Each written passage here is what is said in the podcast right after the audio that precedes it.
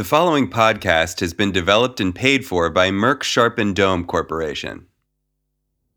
There are millions of cancer survivors in the U.S. today, and this population continues to grow. While survivors experience many triumphs, some face difficult physical and emotional obstacles as well, issues they do not expect and those around them do not understand. Our goal with this podcast is to explore cancer survivorship from the perspective of patients and caregivers, and for them to tell their stories, real, unvarnished, and in their own words. My name is Patrick Ryan. Welcome to the final episode of Your Cancer Story.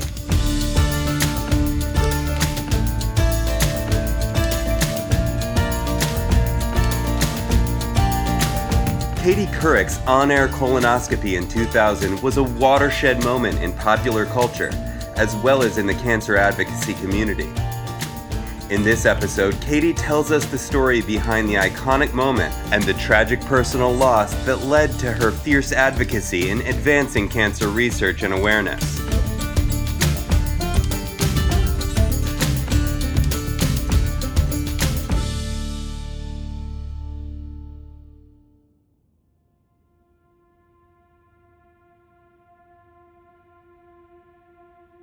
If I had to capture a snapshot of my life at a moment in time that felt close to perfection, it would be after the birth of our second daughter, Carrie, in 1996.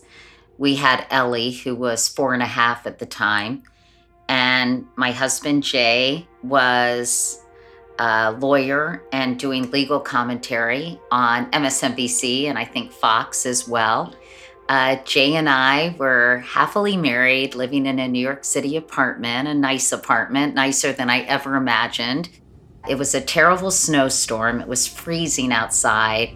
We were inside. I was napping on the bed with both Ellie and Carrie on my chest, and Jay was in our living room playing a Brahms lullaby on the Steinway we had given each other for our birthdays, which were two days apart that to me was, I think, the closest to true contentment that I've ever felt. There are moments in your life, I think, that are special because you have little children and your parents are still healthy and with you. And you have this three generations, and there's something just so reassuring and wonderful about that. I would say, on a personal level, I was extremely happy. And on a professional level, I was extremely happy. And everything was going really, really well. And little did I know that in just two years, my life would change forever. And in fact, a cancer diagnosis would shatter uh, our nuclear family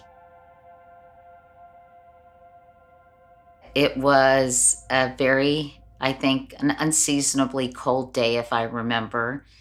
Our nanny, Nuala, who was from Northern Ireland, called me to say Jay was doubled over in pain and that I needed to come home right away. Jay was at the time 41 years old, and like so many men his age, he didn't have a doctor. He didn't even have a primary care physician. And I don't think that's that unusual because he was healthy. He exercised. He never smoked a cigarette in his life. I rushed home and we went to my doctor. My doctor said he didn't think it was cancer. Uh, and Jay and I went to the hospital right away because he had a mass the size of an orange that was almost obstructing his colon. He had to have an emergency uh, resectioning. Before the resectioning, Mark Pochapin said that Jay had cancer. And that was sort of the first big shock.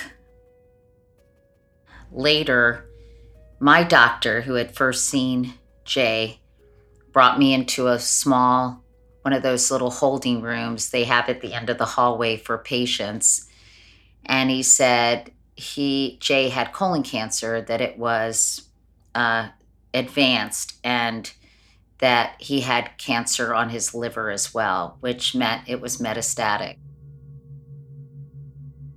It was a complete and utter shock. That was the beginning of our nine month journey. It was, it was probably obviously the worst day of my life, other than the day he died. when Jay was diagnosed, I really stepped into the role of advocate in a very wholehearted way.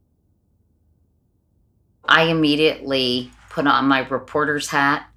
I tried to learn everything I could about new treatments, about his prognosis. I just tried to, as Jesse Jackson would say, keep hope alive. I tried to not only be the chief investigator of potential therapies, but also the chief cheerleader for Jay. He was very positive, but he could also be a little brooding, which is what attracted me to him. But I just I just didn't want him to feel hopeless and devastated for the period he had left. Because of my job on the Today Show, I think I had a little more access than the average person. I would also elicit the help of some of my colleagues at NBC if they could help me, if they could do research. You know, we basically put our reporters and producers hats on and tried to find out everything we could. I wanted to leave no stone unturned. I became obsessed with how I could help my husband in any way I possibly could. So I was really actually managing his care. And I was also not only managing his care, but also managing the messaging he was getting from his doctors. And it's one of my biggest regrets. I think that if we had had the courage to face it and the courage to understand how tough this road was going to be, then maybe it would have been better. But I think I kept a lot of things from Jay, which I regret to this day. I was just frantic looking for anything and doing searches and making phone calls. I think that if you're a type A person and you're used to solving problems, even knowing that perhaps there was no magic bullet or no uh, cure around the corner, that at least trying to do that made me feel more empowered and less helpless in the situation. We all just tried to get through it day by day and it was really it was really hard, hardest for Jay, who one day looked at me and said, This is no way to live. You know, he was so weak and so thin and couldn't really do anything. And he was a very active person. He was a great athlete. He was kind of the life of the party. He loved to dance. And to see him say, This is no way to live, it was crushing. But I also knew what he meant. You know, it's one thing if you think, Well, I have to go through this in order to get well. But to go through it and to know that there was nothing to really stop the cancer, that was that was heartbreaking heartbreaking for him and heartbreaking for me and ultimately for our two daughters who lost their father at just two and six. I was obviously really focused on Jay during the nine months he had colon cancer. And it was to say my stress levels were off the charts is an understatement you know, I was having trouble sleeping. I had backaches. Um, I'd wake up in the middle of the night. I hated that moment in the morning where you kind of are getting oriented and those first 10 seconds and it feels like you're just waking up and it's any other day and then you suddenly realize the hell you're living I did go to a psychiatric social worker at the hospital because I thought I really needed someplace that I could unload because I tried to keep such a brave face when I was around Jay. Instantly, I kind of went into uh, determination mode. We're going to beat this thing. We'll figure it out. And we never actually got to say, or, you know, really talk about things that really matter. I think neither of us could face it. You know, as if we didn't talk about it, it wouldn't come true or wouldn't come to pass. I tried to take good care of myself. I think I could have taken better care of myself, but um, you know, it really is important because cancer doesn't just affect the patient, it affects the entire family and the family dynamics.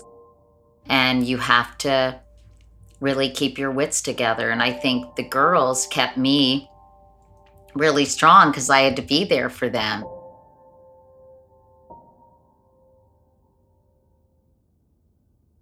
I think after Jay died uh, on January 24th, 1998, a Saturday morning, um, you know, gosh, there's so much that that you have to deal with the idea that you're not going to have a partner, that your kids aren't going to have a father, that his parents and his siblings wouldn't have a son and a brother.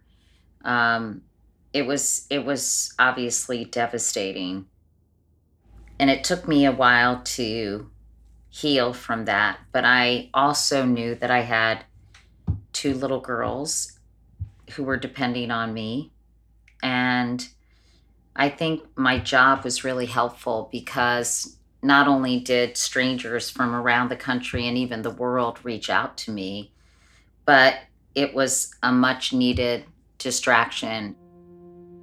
The personal became the professional because I had to share a little bit about what had happened. It would have been strange to viewers for me to say nothing. But I also wanted to protect Jay's privacy. So I didn't talk that much about what we'd been through. I felt like that wasn't my story to tell, that was Jay's story. I did, though, realize that colon cancer is so preventable. And in the process of really educating myself about Jay's disease, I learned a lot. That's when I decided that it was really important for me to inform people who are watching me and who I felt supported by, even though I didn't know most of them, that I needed to help them protect their own health and their own lives and the lives and health of their loved ones by getting screened.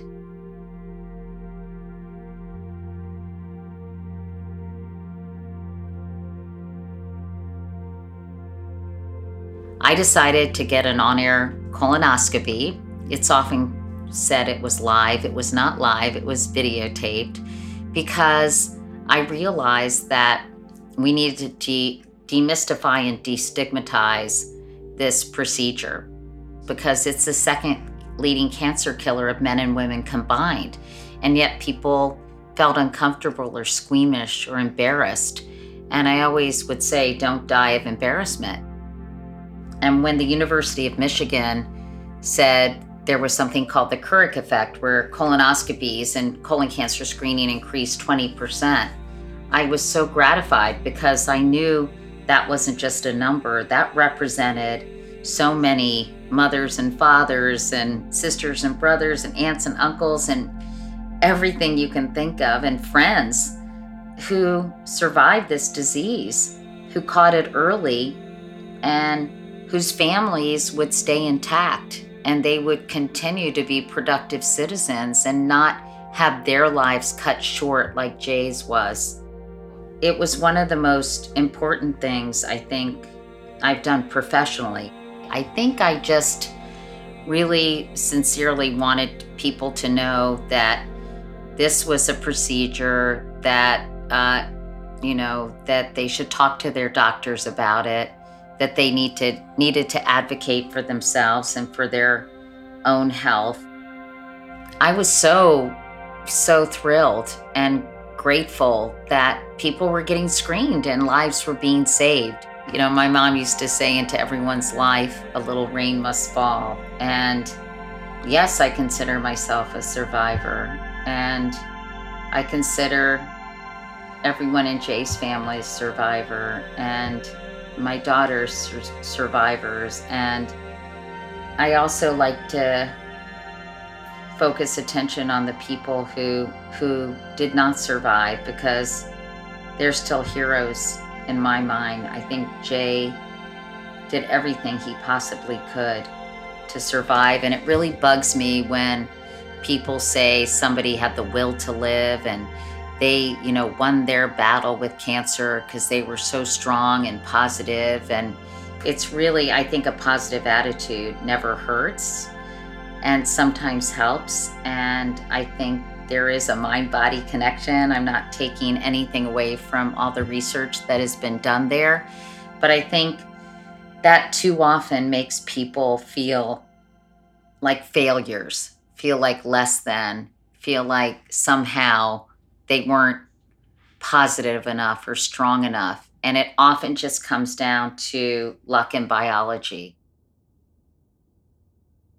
I've been so thrilled to become a cancer advocate. In fact, I often say that it's my proudest uh, contribution to the world, other than my daughter's, is the fact that, you know, I have used my platform and my voice to raise awareness and much needed research dollars to support the scientists who are my personal heroes. I started Stand Up to Cancer with nine women, and we were all touched by cancer in one way or another. And we thought, you know, let's do something about this. It was a very, very exciting thing to be involved with, and I'm still involved with it, obviously. And we're also starting to look at diversity and the importance of making sure that our research really affects people of all socioeconomic backgrounds and and colors because you know a very small percentage of people participate in clinical trials and an even smaller percentage are people of color. First of all, we have to really improve those numbers overall, but particularly we need more diversity in clinical trials. And we have to also focus more on really understanding diverse populations because sometimes drugs work differently on different people with different genetic makeups.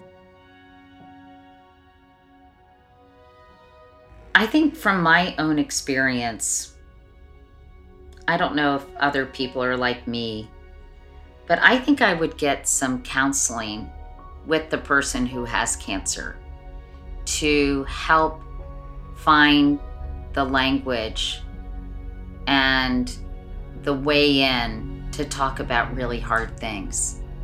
I practiced avoidance, and so did Jay. Weirdly, that's what I would recommend. That if, you know, get get a professional to help you help you talk about these things, to help you um, share your feelings and really um, so you can face it with honesty and courage. And I think there's such a fine line between hope and acceptance. And how do you keep positive and keep hopeful and keep trying and not give up? But how do you also give someone permission to grieve their own lives? And I think that's a very important and challenging thing. And I think even doctors have a hard time dealing with it. That's what I would wish for people some kind of help and some kind of guidance in how to navigate the the painful emotional toll that cancer takes on not only the patient but the entire family.